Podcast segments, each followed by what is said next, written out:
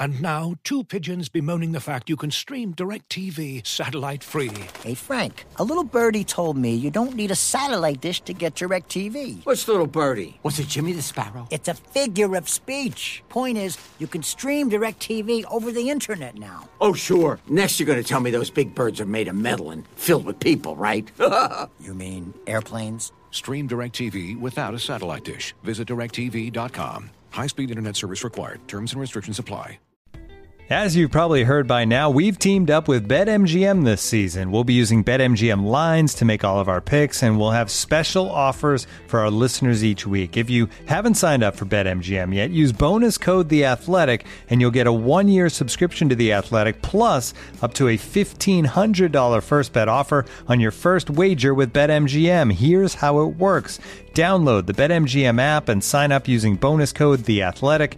Make your first deposit of at least ten dollars. Place your first bet on any game and claim your voucher for a one-year subscription to The Athletic.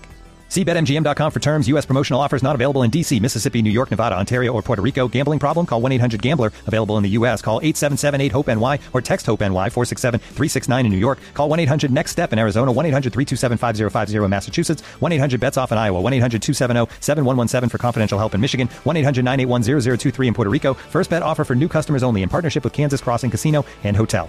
Don't forget, if you haven't signed up for BetMGM yet, use bonus code The Athletic, and you'll get a one-year subscription to The Athletic, plus up to a fifteen hundred dollar first bet offer on your first wager.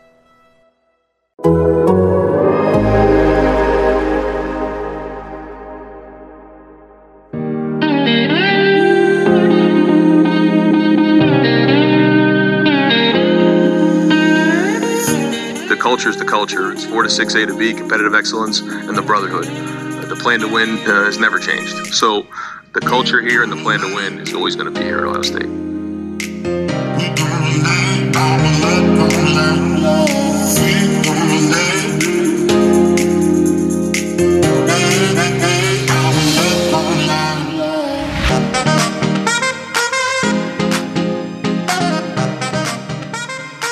Welcome back to 4 to 6 with A and B, your Ohio State podcast, brought to you by The Athletic. This is Bill Landis, joined, as I always am, by my best friend in the whole wide world, Ari Wasserman. Ari, how you doing? You didn't say best friend in the whole wide world uh, in the last show that we recorded last week, and somebody on Twitter asked if there was trouble in paradise. And I thought that was funny. Uh, no, no, I just like to mix it up. I think the reason why you didn't say that last week is because before we did the podcast, I FaceTimed you for an hour about something not related to work, and he had already had enough of me. That might be the case. We were on FaceTime for quite a bit before we recorded that podcast. Uh, you know what? We're good, guys. We we have some good days. We have some bad days. Uh, That's right. Like any This relationship. is, yeah. this is a this is a brotherhood. That's right. That's right. If we do it for the brotherhood. That's what this podcast is about. So We do it. uh, we do it for the name on the front of the on the front of the jersey, not the one. On What the is the name on the front of the sur- jersey? Pizza. Yeah, Massey's. Okay, so today we're doing defense because we thought we were going to do the whole team in one podcast, and then we started talking about chicken wings for 38 minutes, and then we we uh, we missed it. So this is the more fascinating side of the ball, I would say. Yeah, yeah, I think so. And I didn't want to trying to squeeze it into the last 15 minutes of the last episode. I don't think would have done this side of the ball justice because it is the more it's the more interesting side of the ball, even though it is the side of the ball that most people feel much worse about uh, going in. Should we have just said on the offense is the offense is going to be good, and then just gone straight to defense? I think we could have, yeah. Um, I don't know. I, I enjoy. I still enjoy talking about the offense and how good they're going to be.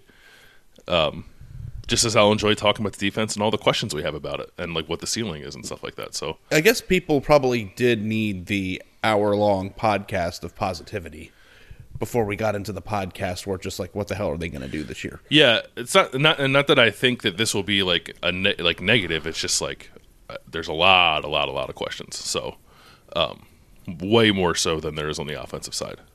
Um, so we'll go position by position, like we did with the offensive one. Um, it could be a question we have about the position, a guy we're excited to, to kind of watch in the spring at the position, or just like a general thought. Doesn't matter. I'm sure we'll offer um, a couple different uh, things in, in that regard for each position. So, um, what do you say we start with defensive tackle? How's that sound to you? Yeah, we'll break up defensive line by tackle and end. Yeah, tackle end, linebacker, safety, cornerback. I didn't break out like Leo as a separate thing because I don't I don't think we know yet who's going to play there. Um, and we can like maybe talk about that in the course of talking about different positions, but I didn't I didn't make that a separate position here. Okay, this sounds good. All right. Defensive tackle, what's on your mind? Oh God. this is going to be a long show, but I don't. I don't know. I have like I have one like prevailing question of defensive tackle. Okay, And- why don't you go And it ahead, is like what like what the hell happened to Tyleik Williams last year? Why why was he rocking shit for like three four games, And and then then, just just, like didn't play like he played, but he didn't his playing time didn't ratchet up. I don't know that he flashed in the same way. And granted, like those, it was against like Akron and Rutgers and Tulsa, so like those aren't very good teams. Um, but I remember watching those games, thinking like, okay, here we go. This kid's about to take off, and like it didn't happen. And he didn't really seem to get rewarded for playing well in those games. Um, and I don't think we talked to Larry Johnson like after that happened or throughout the course of the, of the rest of the season to like get an answer on what was going on with him. So I just found that a little bit uh, mysterious. I don't know if that's the right word. A little odd, maybe that, that Tyleik Williams Yeah. didn't quite take off the way I thought he would. I think it's good though uh, to see flashes early, even if it doesn't manifest in the same year from somebody that age. Uh, you know, because to me that gives me a you know he's probably listed as a backup on your depth chart, but like he could play himself into the rotation this year as a quasi starter. Um, and there are you know a few names on there too that I think could potentially be in that mix. So um, I'm excited about him. My question is is it too late? I, I think the obvious thing is, um, is it too late for Taron Vincent to be Taron Vincent? Like, is he in that same Zach Harrison stage where it's just kind of like, it's you're a five star prospect. Everybody thought you were going to turn into Reggie White. You haven't, and it's a time to accept that you're just going to be pretty good and not great. Or do you think that there's a chance that he could have that like because we've seen it with some defensive tackles who came in, and obviously the the routes to senior year awesomeness were a little bit different for a guy like uh, you know Hamilton who came in and developed for a few years and then all of a sudden became a draft pick. Like Taron Vincent's been injured, uh, seems very regularly, and maybe that's been part of the problem. But like I just it's like if you look at the names that are on this defensive line, if you would have said when these guys signed that Zach Harrison's going to be a starting defensive end, Taron Vincent's going to be a starting defensive tackle, JT Tuimoloau is going to be a defensive end, and like Jack Sawyer's going to be a backup, you'd be like, holy shit, this could be one of the best defensive lines in America. Mm-hmm. You know what I mean? It's just like for all the props that we give Larry Johnson, deservedly so, for being one of the best evaluators and developers at the position it seems to me, and I don't know if I'm talking out of turn here, you could put me in my place, but the defensive line has had more misses from top level five star prospects in any other position on the team. I'm trying to, But I don't know if you count Taron Vincent as a miss. Is he just injured and it didn't pan out, or is he a miss? I mean, the five star defensive linemen that they've had are Nick Bosa, who was a hit. Nick Bosa, Chase Young. Yeah, Nick Bosa was a hit and got hurt. Chase Young was absolutely a hit. Um, Taron Vincent has not been. Um, Zach Harrison I th- has has not been to the level you would expect. And being a hit at five star doesn't mean you're pretty good. Like being a hit is like you're you turn into being a, a first round draft pick, in my opinion. I'm trying to think if they've had any more. That might be the only four that they've had. Joey Bosa wasn't Yeah. a five star, and Larry Johnson didn't recruit him, but he played like one. Um, maybe I'm forgetting one. Like, It would be interesting to go back because we're in the middle of a podcast. It'd be terrible to go add it up now, but it would be interesting if you took away the five star distinction and made it top hundred distinction. Yeah, because then you get like Haskell Garrett. Haskell Garrett was good. Yeah, Was not- he turned out to be was- better at the end than. He, but Haskell Garrett might be the perfect example of not really doing much, not really doing much, and then all of a sudden he's one of the most important players on the team. It's like can Taron Vincent even do that? I- I think it's a fair question. I will say the the Rose Bowl was probably the best game that Taron Vincent has played in his career. So if he can like bottle that and make that a springboard, then then he can take a step forward. I don't I don't know if he's going to become all of a sudden like an All American or even like a first team All Big Ten caliber defensive tackle. I think if he if he had that in him, we would have seen it already. Even though he has been injured, like the, the times he's been out there, he's just not flashing a consistent way that would lead you to believe that. So that's why, like with this position, it's like he's back. and Jerron Cage is back, and like they're older veteran guys who have had moments where I think they've played well, but I don't know. I kind of want to see like Tyleik Williams and Mike Hall and Ty Hamilton. It's like I don't. Yeah, and I yeah. feel like that's a theme with this defense. It's like, oh yeah, like it's good. They have veteran guys who are back who've played a lot. Can I see the young guys? can I can I watch the guys who haven't because you lot? want to know why? It's because the old guys that used to be the young guys who had all the excitement, we know what they are now. yeah, and there's always more intrigue with people who who have the potential or the the still the thought that in the future they're going to be Joey Bosa Mm-hmm. or or Cameron Heyward. Like I don't know. Like it's Ohio State's had very very good defensive linemen in the middle for a long time.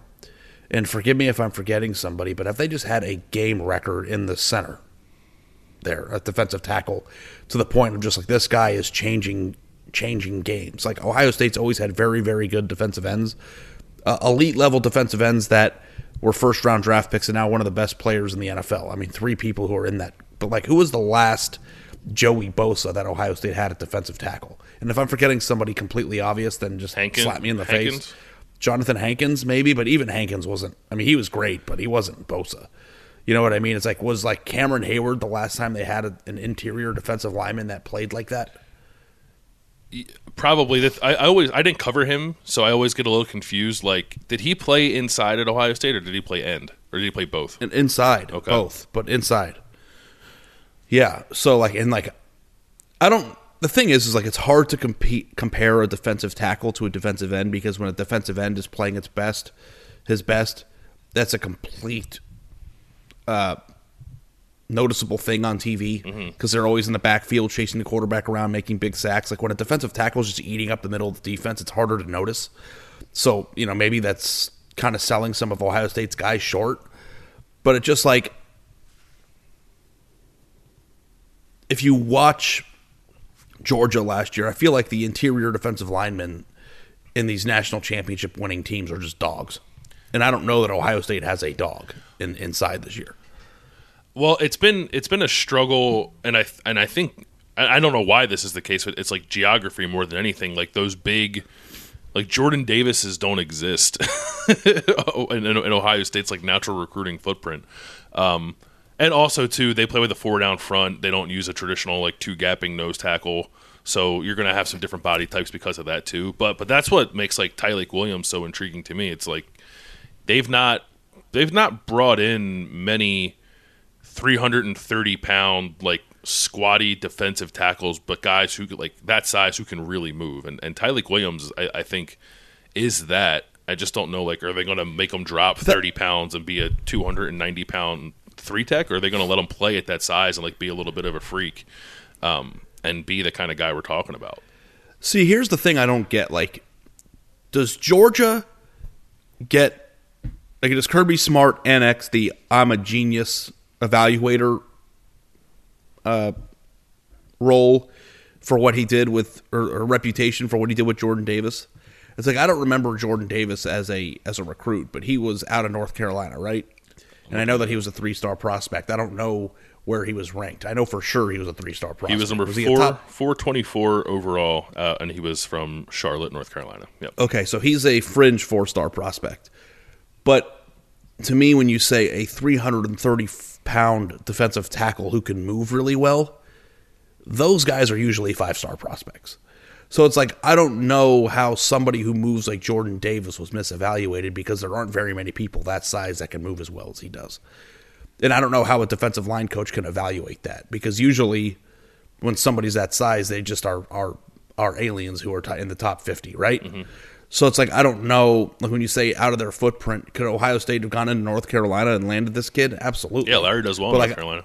Like I don't know. I don't know what he was like as a recruit, and I don't know why he was so under recruited.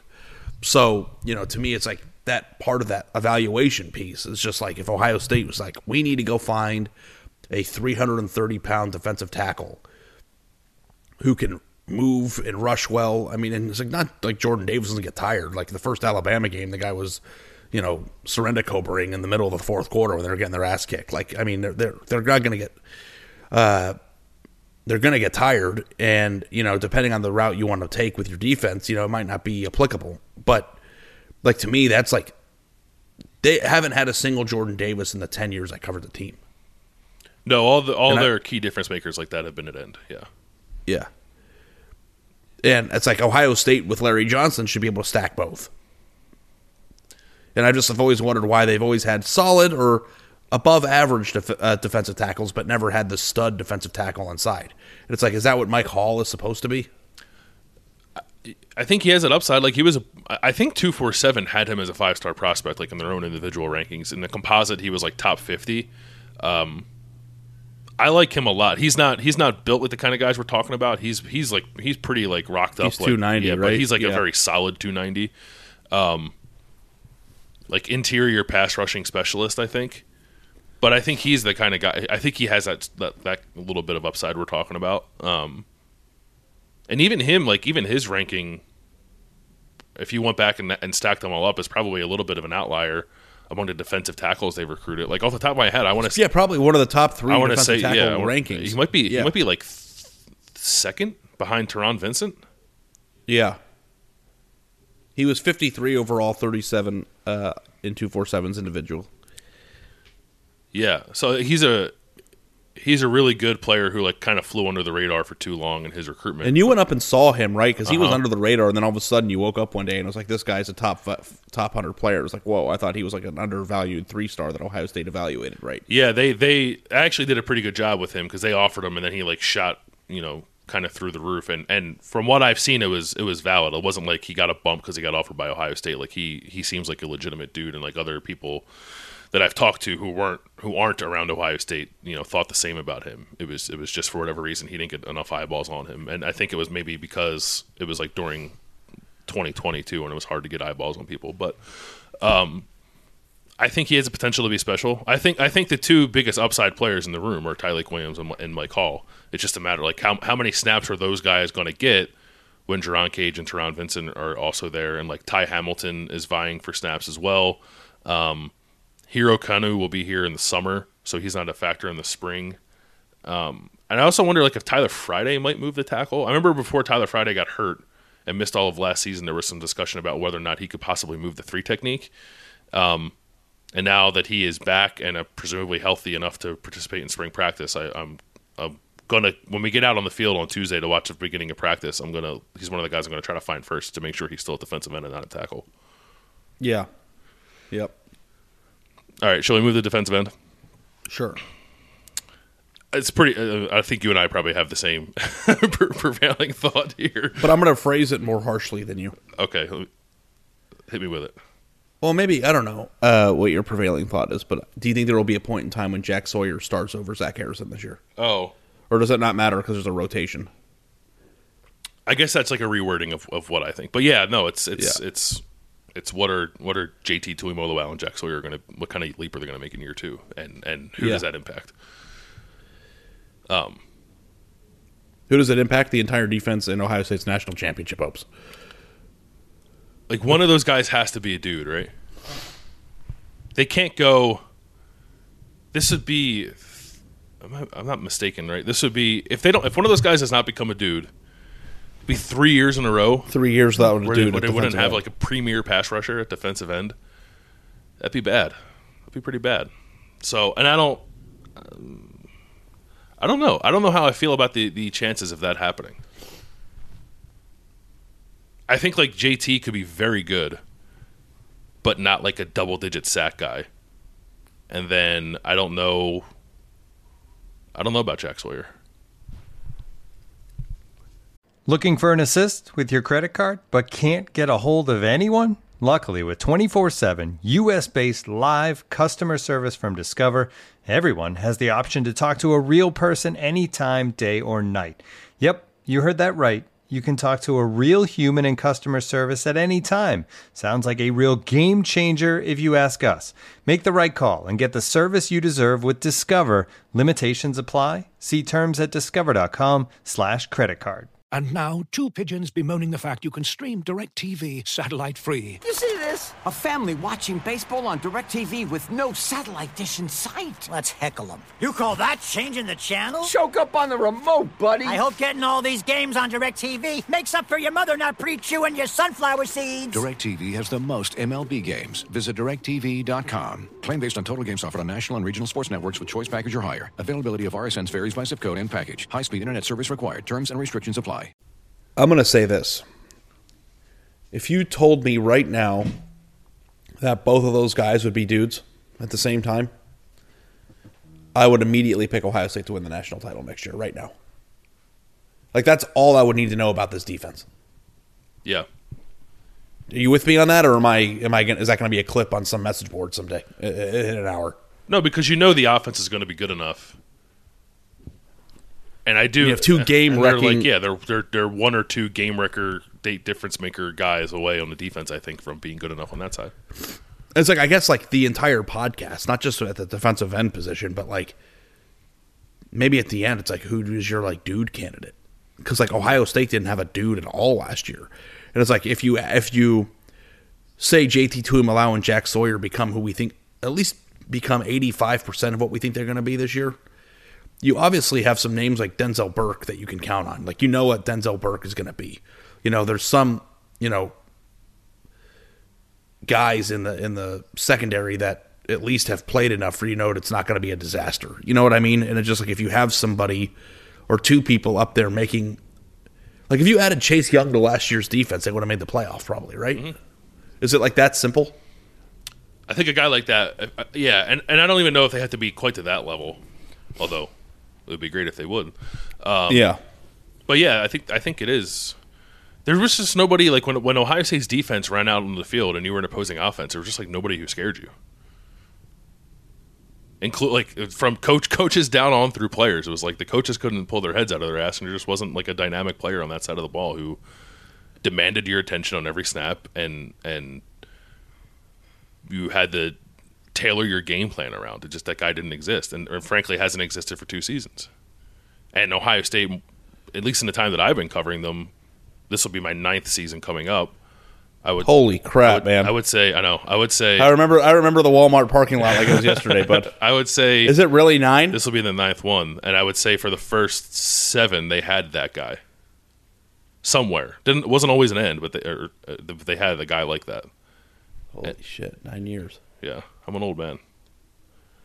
dude! I feel like a grandpa now. Got a little gray hair on the temple. It's nice. Yeah, that's because they shut down the Pizza Hut buffet, though. That's right. Um, yeah, yeah, I'm with you. I'm with you 100. percent And it's just like I don't know. It, it boggles my mind that Ohio State could have signed the classes they signed the last three years and not have at least one. They need to have one this year. Well, what what is your what is your feel around the program of like Jack Sawyer? Like, is there is there like expectation of this? Are, are people talking about him? Like, I mean, like what? I don't. He's like, he's Because he didn't have the year I thought he was going to have last year. he did not. And and when we did talk with Larry Johnson about Jack Sawyer, he always said like Jack's a finesse player. Jack's a finesse player, which is like, I don't know. I, I- I suppose makes sense for a guy who came in with his body type. Now he's like, I don't know. He's listed at 260. Um, I don't know what that means, Bill. I don't know either. Like, I, all I know is What does that mean? All I know is that he's I thought that was a basketball term. what's that? A finesse, player? Oh, finesse, finesse. Yeah, like uh not a lot of speed to power, not a lot of bull rush. Like he he gets by on maybe agility more than power. I think is what is what Larry said, and I also think part of that too is is how you hold up in the run game. Like like it's interesting. Like I I think. I think when like Zach Harrison was coming in, you probably would have assumed that about him, and it turns out that he was actually kind of like kind of better as a power player and better against the run than he is as, as a pass rusher down the down. Um, but what were Bosa? What were the Bosa brothers? Were they power? They had the the whole thing, yeah. Because like to me, like when I think about finesse, I think like a guy that has great technique and great moves that can get by you. And when I think of power, it's just like this guy's not going to touch me no matter what he does. And then when I think about combo, it's just like they can do both, which is probably what makes you a first f- top five pick. But it's just like when I hear finesse, just like what, like Jack Sawyer can't blow through the def- offensive tackle and get into the backfield. Is that what he's saying? I I mean I I took that as he's not strong enough yet. Yeah. Okay. So, and I don't. We'll see. Um, he's bigger. I don't know if that means he's stronger, but he's bigger. Um, so we'll we'll see what that does for him this year. I think I think if I had to pick one of the two that I think is more likely to take a leap, I would say it's JT because he's played more.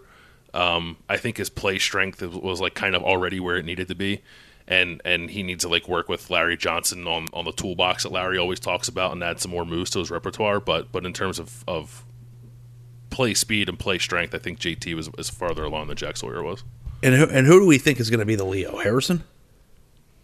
Yeah, I guess so. Like Harrison, I think people like Cade Stover for, for maybe that kind of role too. I don't I don't know about that. Why don't you explain the Leo thing to people? Just because I, this is complicated, and I know people are listening. and I'm not sure what this means. It's a hybrid defensive end linebacker position that is like kind of it's it's like the position in Jim Knowles' defense. It's it's a four two five defense. Um, he plays with three safeties, but but the thing that kind of makes it uniquely his own is the Leo position that is the weak side defensive end, but it can be it could be a traditional defensive end body type. It can be a, a linebacker body type. Like they had two guys Oklahoma State did last year who played that role, and one was like a six four, close to three hundred pound, more of a defensive end, and the other guy was like a I think like a 6'1", 230, 240 pound guy who and, uh, who ended up having um, double digit sacks last year, and they moved that position around. It's it's the position he uses when he when he talks about playing offense on defense.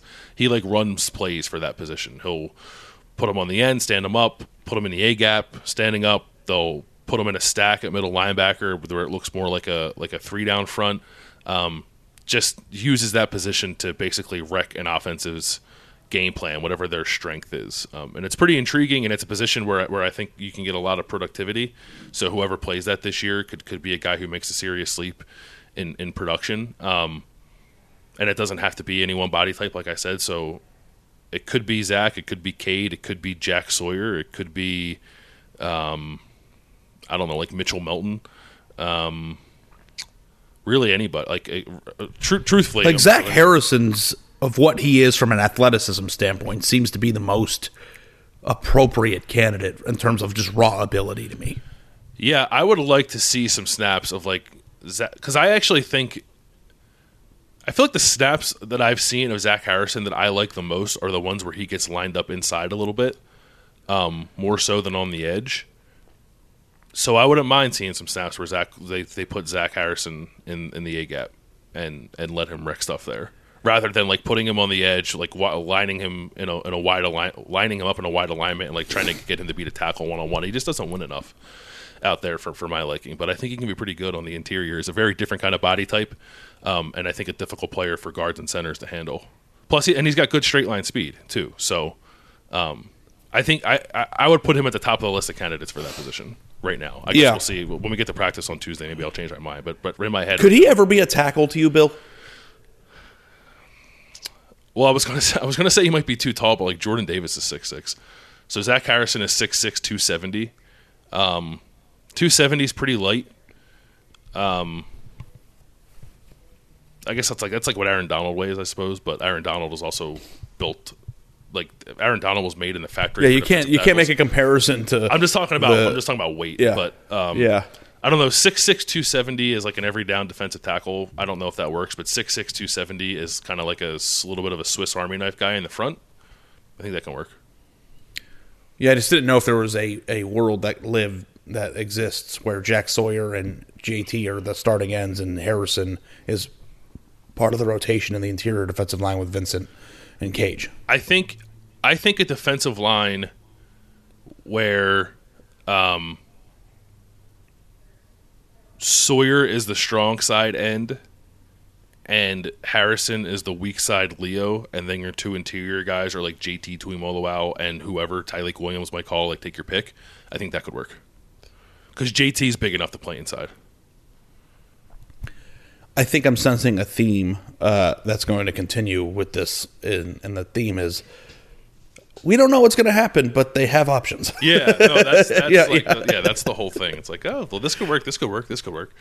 we're gonna we're gonna theorize all these different things that can work, and like the eleven on the field are going to be the eleven. Which is going to be the who's played against Yeah, Maryland last year. yeah, yeah. Tuf Borland's going to get back out there. okay, uh, okay. uh, all right. Li- oh, Um, well, there's this this last thing. There's only uh, they signed three ends in 2022. Uh, Caden Curry, Kenyatta Jackson, and Omari Abor, but Caden Curry is the only guy uh, who is here for spring ball, and I also think he is a, a Leo candidate as well. Um, very, he is. Everyone seems to think he- that he was under recruited and under evaluated by the recruiting services, um, and like should have been I think he was. I think he finished outside the top hundred, and I think a lot of people think he should have been like top fifty. So I'm. um, I'll have my eye on him. I don't. I don't know how much of it. Yeah, I mean, all three of those guys are really good. Yeah. Right. Yeah. So Uh, all right, linebacker. You know what? I wrote down for linebacker. I wrote down C.J. Hicks, C.J. Hicks, C.J. Hicks. That's all I wrote down. who's CJ Hicks? Young. Okay. young biggest question is: Is he good enough to be a starter as a freshman? Is that the question? yeah. It's just that like I I feel like I know what all these other guys are. I would I would like to watch the young five star linebacker. I'm going to admit something.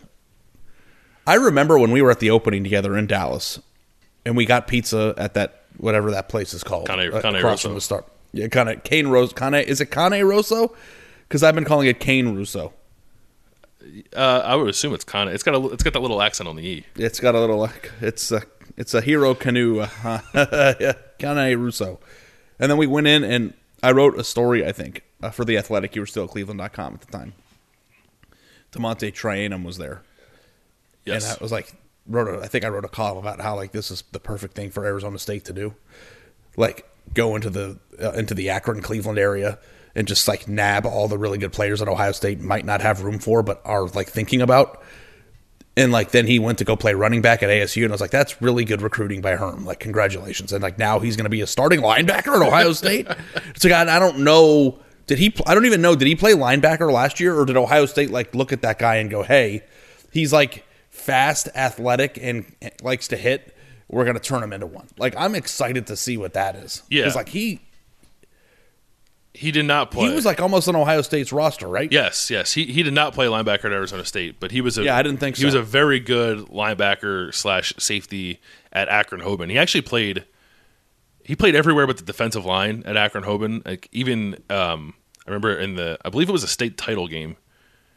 Maybe it was a playoff game, not a title game. His senior year, they played Massillon and they put Chip Trayanum at corner to cover Jaden Ballard uh, for that whole game. So like that's the kind of athlete he was in high school, and yeah, I think Ohio State finished second in his recruitment, and But Ohio State was playing grab ass in his recruitment too, weren't they? They didn't like go all in, if I remember. I don't think Ohio State was totally sold on the idea of him being a running back, and I think he knew that, and that's where he wanted to play, so he went to Arizona State.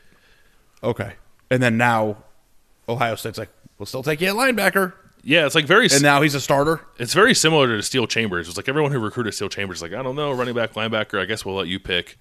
And then the kid picked the school based off where he thought he'd get that shot, and they both wanted to play running back.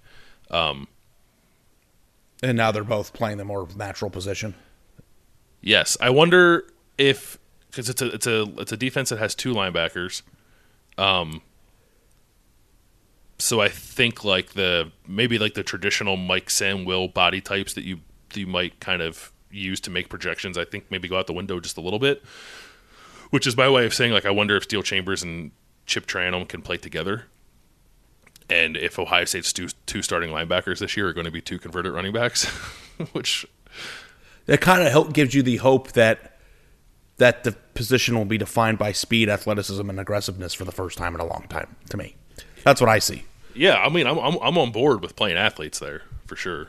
Um, because I think they have been lacking. They've been lacking speed at that position. So, if st- and and and I think Steele Chambers, Steele Chambers played fast. Um, wasn't always in the right spot. I think needs to get stronger, but he played fast and like his speed, his speed compared to everybody else who played linebacker last year, I think was like very. And who popped?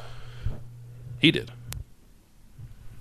I think I think I would rather have a linebacker in the wrong place sometimes that just flies all over the place. Mm-hmm. So it's like Tuf Borland was always in the right place, but probably three seconds too late. You know, I, I don't know. Like I know I give him shit. I, I feel bad about that. But like Ohio State's linebacker corps was always disciplined enough to be in the right place.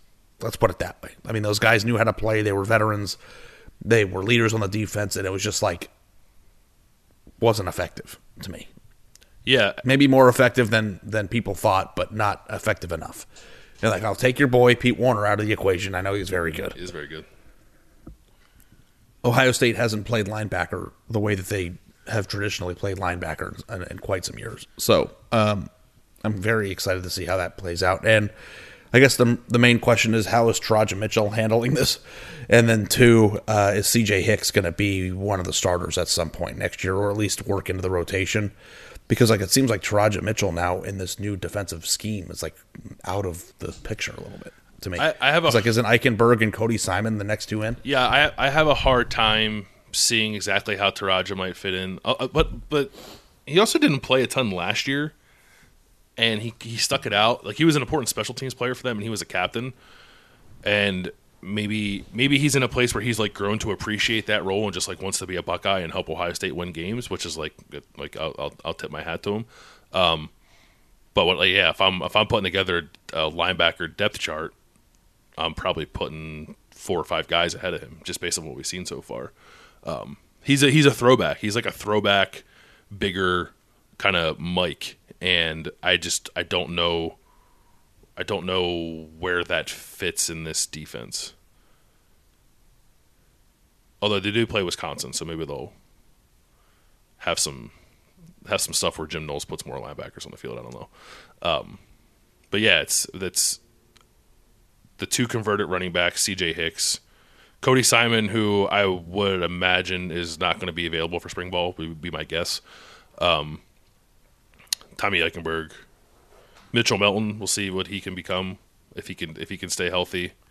Um, who else am I forgetting at that spot? Uh, Gabe, Who did you say? Did you say Gabe Powers? Gabe Powers is here, and then uh, Reid Carrico, Reid Carrico, who didn't like didn't play at all last year, and then Cade Stover, who is giving it a go at linebacker. It's I don't know. It's a defense. It's a defense that plays two linebackers, and they had ten scholarship linebackers, and they're short a tight end, and they're moving one of their tight ends, like the guy who would probably start if he stayed there, to linebacker. I don't really understand that. Yeah, that's kind of banana land. but I don't know.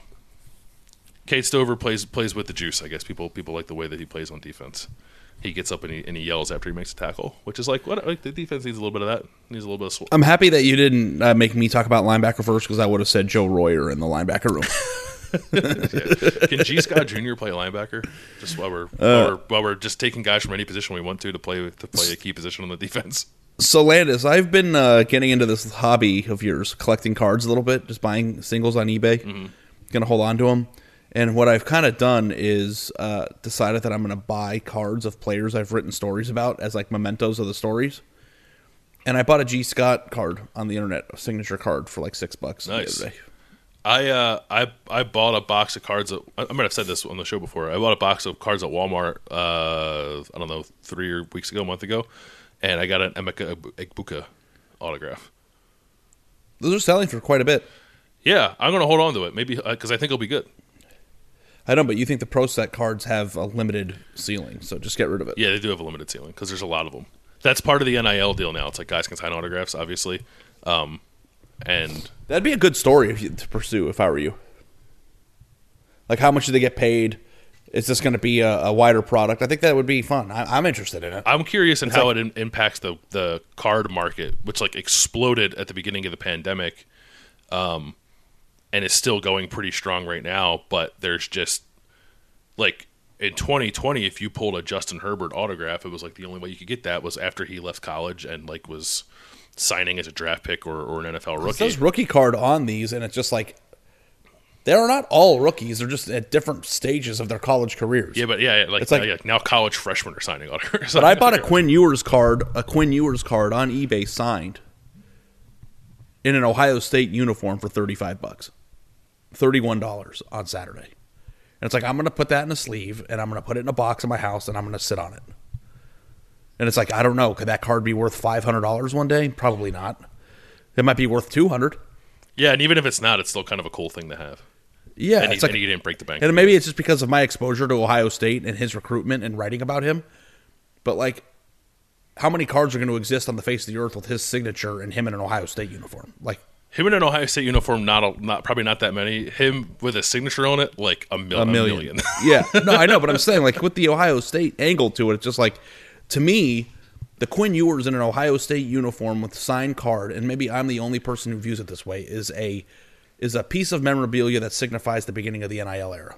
yes, Like it's like he is the face of the beginning of the NIL era. He signed this card in a uniform that he used to get paid and then left before ever really playing. What he played two snaps last year. That's right. And now it's like I have that, and it's just like maybe like the random eBay card buyer doesn't look at it that way, but like to me, that's a really cool thing to own. Yeah, I think so. It's uh, it, and I think like so you like got the you got the Gee Scott one on eBay. I'm assuming. I buy everything on eBay. Is there another place to buy it? Yeah, well, I was just gonna say like if you're, I mean, you're an Ohio State fan, you're listening to this, and like if you're into that kind of stuff, I think you can. And Stop! You're going to drive up the prices. well, I think part of it, part of the autograph experience is like meeting the player and like having a 30 second conversation with them while they're signing whatever they're signing for you. But if you're someone who just wants to like collect autograph memorabilia, um, that's gonna be much easier for you to get now. So I think that's kind of cool. Yeah, yeah. And I mean, I've, I've seen, I've seen cards on eBay. Um, like they'll just get the Prizm, the, the regular Prizm rookie cards, and then um, they have their signature on the card. Like the person took the unsigned card with a sharpie and wrote, wrote on it. But those don't seem to sell very well.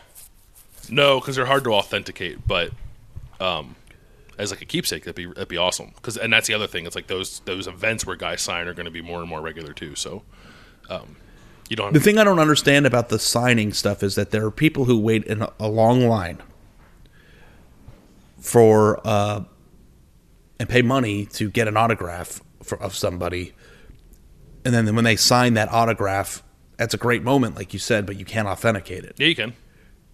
How do you? How do they authentic? How do they authenticate? You send it away to companies like Beckett or PSA, and they'll authenticate it for you.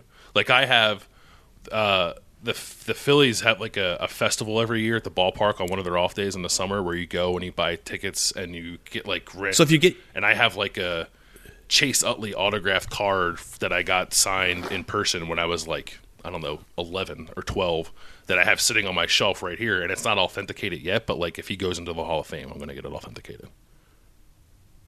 When you need mealtime inspiration, it's worth shopping Kroger, where you'll find over 30,000 mouthwatering choices that excite your inner foodie. And no matter what tasty choice you make, you'll enjoy our everyday low prices, plus extra ways to save, like digital coupons worth over $600 each week. You can also save up to $1 off per gallon at the pump with fuel points. More savings and more inspiring flavors make shopping Kroger worth it every time. Kroger, fresh for everyone. Fuel restrictions apply. What if Jeff Green signs a card?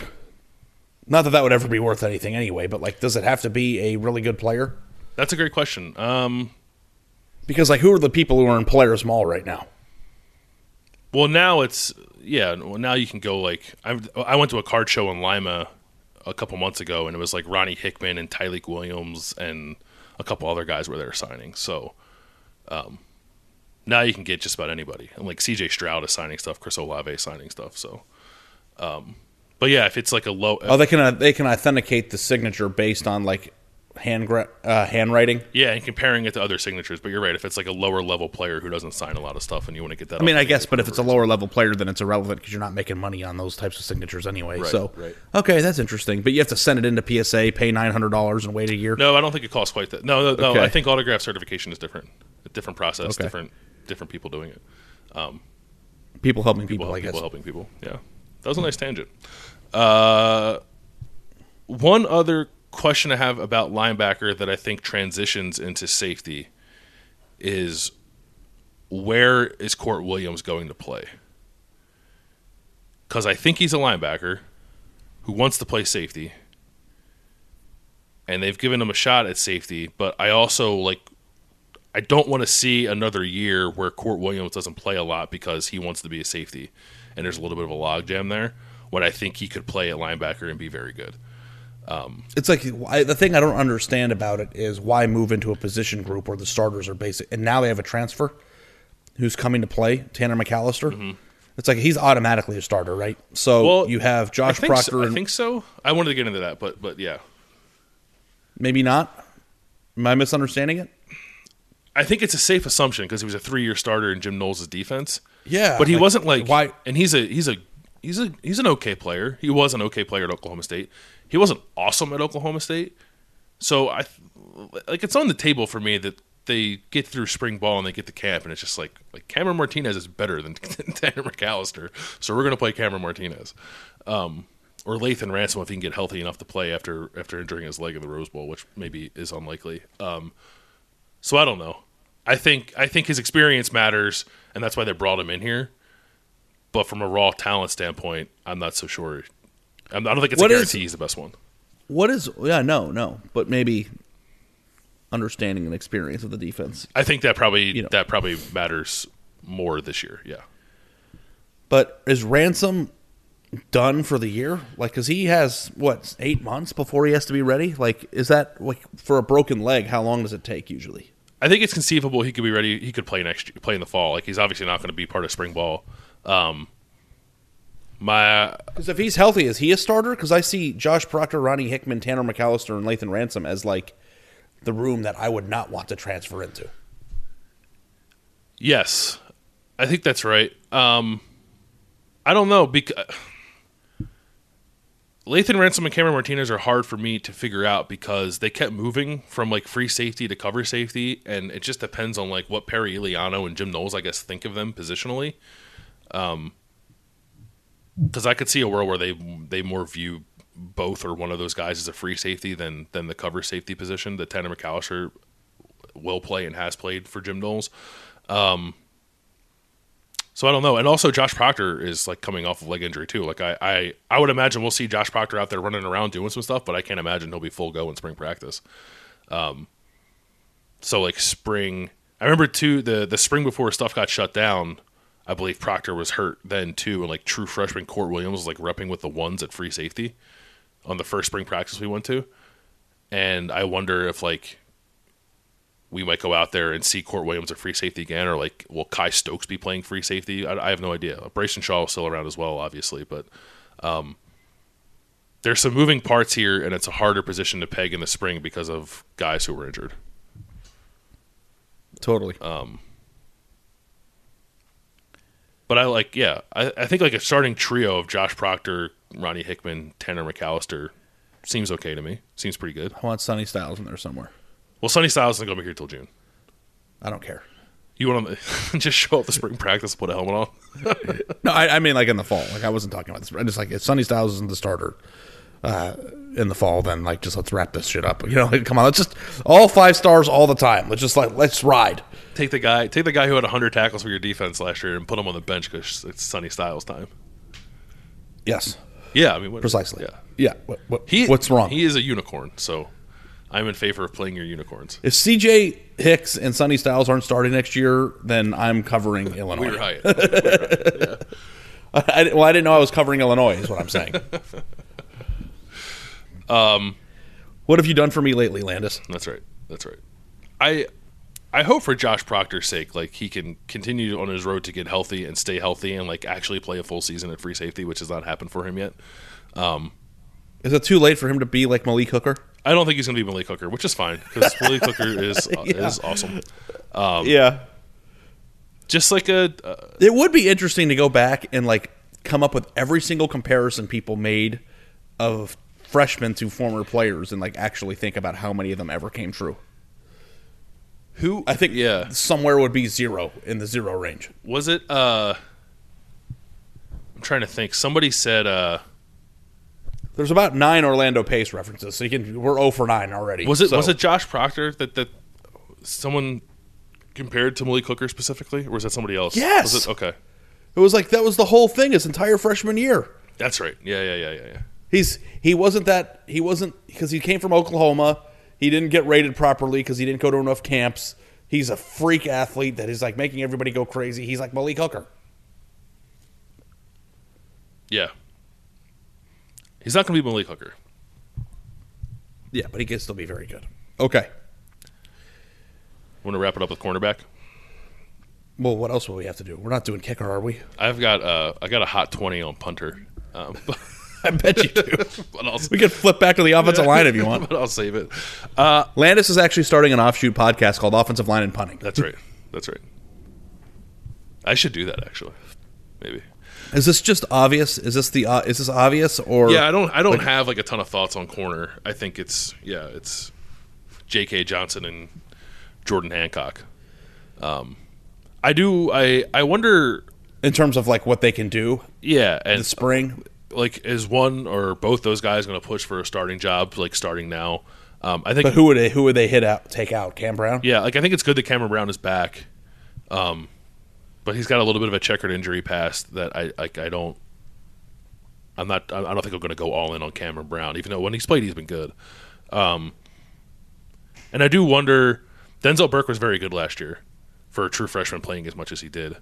Um, I'm a little curious, like what his ultimate ceiling is. Like, is he is he capable of getting to that first round level we've seen here before, or do J.K. Johnson and Jordan Hancock have that a little more maybe than he does? And I mean, he's two years ahead of the start man. Because we've seen people go from kind of good to first round draft pick in a year.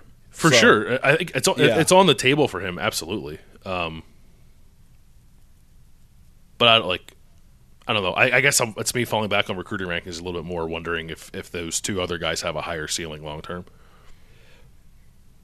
Denzel Burke, Cam Brown, Jordan Hancock, J.K. Johnson. Like you close your eyes and you spin the wheel. Two out of those four should be really good. Mm-hmm. I, I, but like that's the trouble we got in last year, Bill. So I'm trying my best not to to do that. Where it's just like, well, yeah, I don't know the answer to the question, but they were a top five recruiting class, and these guys are good on paper, so they're going to be fine. Right. It's like that didn't happen last year, so it's like the spring hopefully will be a good you know time for you to get in there and, and look and see if, if people are legitimately flashing or if we're just enamored by their profile stars Yeah, this is a th- uh, a thin-ish position group in the sense that like Denzel Burke and Cameron Brown are really the only ones with any kind of extensive playing experience. Jordan Hancock and J.K. Johnson really didn't like they played a little bit, not much. Lejond Cavazos played a little bit, not much, and those are your five returning guys. Um, and then you have Jyaire Brown and Ryan Turner, who are early enrolled true freshmen who've obviously never played before. So you only have seven, which is uh, fewer than I think they want just on the roster. Um, and then of those seven, only five have ever played, and of those five, only two have ever played significantly. So, um, it's an important it's an important spring for this position in terms of just like development. But I don't know in terms of like interesting. I don't know. I think it, I think it ranks near the bottom of all the individual position groups yeah for in terms of like storylines and stuff. Um, all right, I think that that wraps it up. That gets us through the entire defense. Do you want to uh, talk for thirty five do you any minutes about spring basketball team? questions about melted cheese or Melted cheese? No, I'm, I'm for it. I'm in favor of it. i'm for it I like it. okay like yeah it. if you want to i'm gonna just close my eyes for a minute you can just did michigan uh, push ohio state's offense around uh, in basketball uh, I mean, we're what? What? We're a week away from what? Six days away from Selection Sunday. So, like, we're like, I, I don't know anything about this stuff. So, Yeah, so Like- uh, regular season ended, ended on Sunday. Um, they lost to Michigan. Bad loss. It was the one good. Like I said, they've had two good home environments this year. Was when they played Duke, and it was on Sunday when they played Michigan, and that, that was honestly one of the better environments I've, I think I've seen at the Schott in a few Are you years. digging at me right now? the No, no, no. I, I don't mean it like the Schott's awesome. People need to know The Schott sucks, but that was that was a good environment. Um, and they wasted it because they can't guard anybody. Uh, the basketball team has a very similar issue to the football team, and it's that uh, defense is apparently optional. Um, no matter how good you are some nights offensively and what your ceiling is on that side of the ball, your defense will be your undoing, and that is the case with this basketball team. So uh, they opened Big Ten tournament play Thursday night against either Penn State or Minnesota. I would imagine they win that game, and then if they do, they have to play Purdue. Um, and that's a tough matchup because Purdue is very good offensively and Ohio State is very bad defensively. Although Purdue is pretty bad defensively too, so um, maybe they could win that game. They're not on the bubble; they're well in the tournament and in, the NCAA tournament. Um, probably like a six or seven seed right now with a chance to play its way up just a tad. I think seven is probably the floor. Um, and I'm going to write more about this later in the week for those of you listening who are interested in basketball. Just like their defensive struggles are, are going on two years now, and, and Ohio State should be better on that end of the floor. It should be prioritized more than it has been. Um, and for the second year in a row, I think it's going to be the thing that, that keeps them from advancing in a way that they should, which is a problem. So, um, I guess feel free to make me eat these words if Ohio State gets to the Sweet 16 despite having a terrible defense. But uh, historically, teams that defend the way the Ohio State defends do not advance um, beyond the first weekend. So um, they have that going against them, and, and it's a bit of a shame because they have two very good players in EJ Liddell and Malaki Branham who might not get the uh, the platform that, that I think could be really entertaining for them in March because uh, the team can't guard anybody. So, um, yeah, they're in a weird spot. They're in a weird spot, and and they need a. I guess we can maybe talk about it more after the fact, after the season's over, whenever it ends. But um, I think a lot of people came in thinking that Ohio State needed to take a step forward this year, and I'm skeptical of that happening based off the way the team has played down the stretch. They lost three of their last four, and they're just a really bad defensive team. So um, we'll see, we'll see. But if I, I would, I, I, I don't, I don't think anyone who's not getting their hopes up about Ohio State basketball uh, is in the wrong because there's not real, there's not a whole lot of reasons to be hopeful of, of a advancement beyond the first weekend of the NCAA tournament based on the way the teams played down the stretch here. So I don't know. Was that uh, was that negative enough? What are you saying that I was hoping it'd be negative? No, I just feel like I yeah I don't know. I'm not I'm not I, I don't want to Pretty negative. I don't want to try to You paint. basically just said they're not going to make the Sweet 16 no matter what. So I yeah I don't want to paint a rosier picture of what reality is, and the reality is they are not built like a team that gets to the Sweet 16. I mean, how how significant is a Sweet 16 berth anyway for a program? It's like, do you feel like Ohio State makes the Sweet 16 this year somehow, and all of a sudden, like they're back? Like it just No, and that I don't know if it, Yeah. have been away from the game so long, but it's just like okay, I- so they're the 15th best team in America. Great. Like what? Yeah, I think I think on in in some respects it's a excuse me, it's Symbolic, a, it- probably. It's a bit overrated because tournament success is so random. Um, but I do think when you're five years into a new coaching tenure, it's the easiest thing to like grab a hold of as as as far as markers of progress go. Um, there are other things like they finished tied for fourth in the Big Ten, which is their highest finish since Chris Holtmann's first year when they finished second and the league sucked.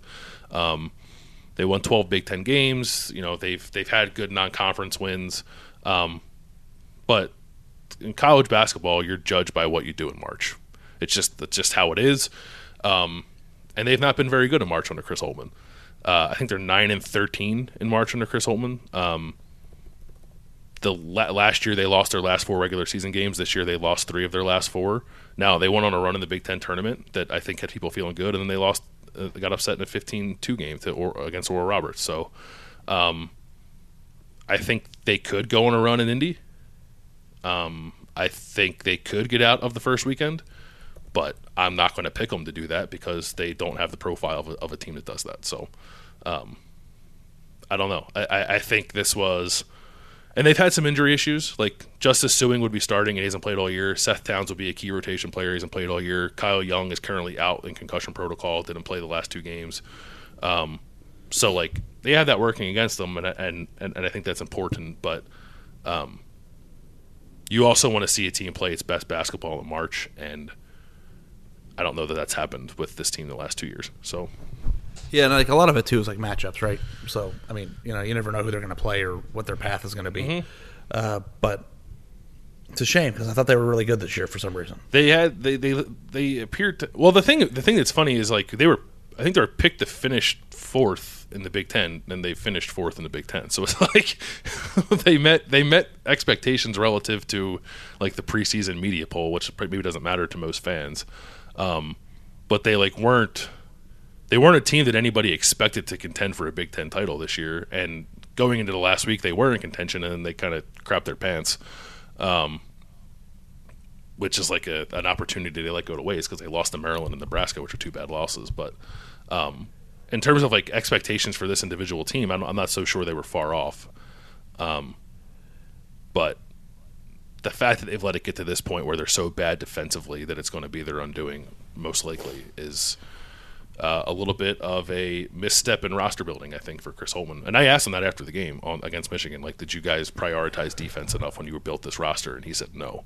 So, I mean, I guess like he's owning it, but owning it doesn't do much to change the reality of the situation now that they're in tournament tournament time and and seemingly in a bad place on on that end of the floor. So, um, we'll see. I'll be in Indy uh, for the Big Ten tournament. Best breakfast buffet in tournament basketball. That's right, and I'll be. Uh, I'm pretty sure I'm going wherever they go for the NCAA tournament. Although if they're going to San Diego or Portland, we'll see about that. Um, maybe they'll go to Fort Worth. Me and you can hang out. Buddy, you can stay right here. Casa de Wasserman. How far do you live Yeah, from Fort yeah. Worth? Forty minutes, thirty-five minutes. That's not too bad. I bet I bet I can hit a at Whataburger on the way. It depends. It depends on uh, on what time you're driving there. If we're being honest, um, but no, it's not so bad. Yeah, we'll see where they uh, where they go for the NCAA tournament. I've I've seen in the last few days. I've seen Indianapolis. I've seen Pittsburgh. I've seen Portland. I've seen San Diego. It's like kind of all over the map.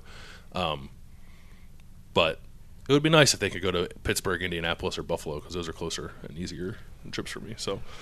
Yeah. Um, all right, well, we'll wrap it up there. Uh, thank you guys for listening. Spring practice. Uh, I don't know when you're listening to this. Spring practice starts Tuesday morning. Um, I'll be there watching a little bit of practice. Talk to Ryan Day, Jim Knowles, and Kevin Wilson afterward. I'll have a story on the Athletic, theathletic.com slash 4 6 about like just kind of what I saw and heard on the first day of spring practice. If you want to check that out, uh, and then there's no spring practice next week because it's spring break. And like I said, I'll be traveling for the NCAA tournament, but I think maybe we'll try to squeeze in another episode like early next week. Um, cool. Before that happens. So thanks for listening, and we'll talk to you guys then.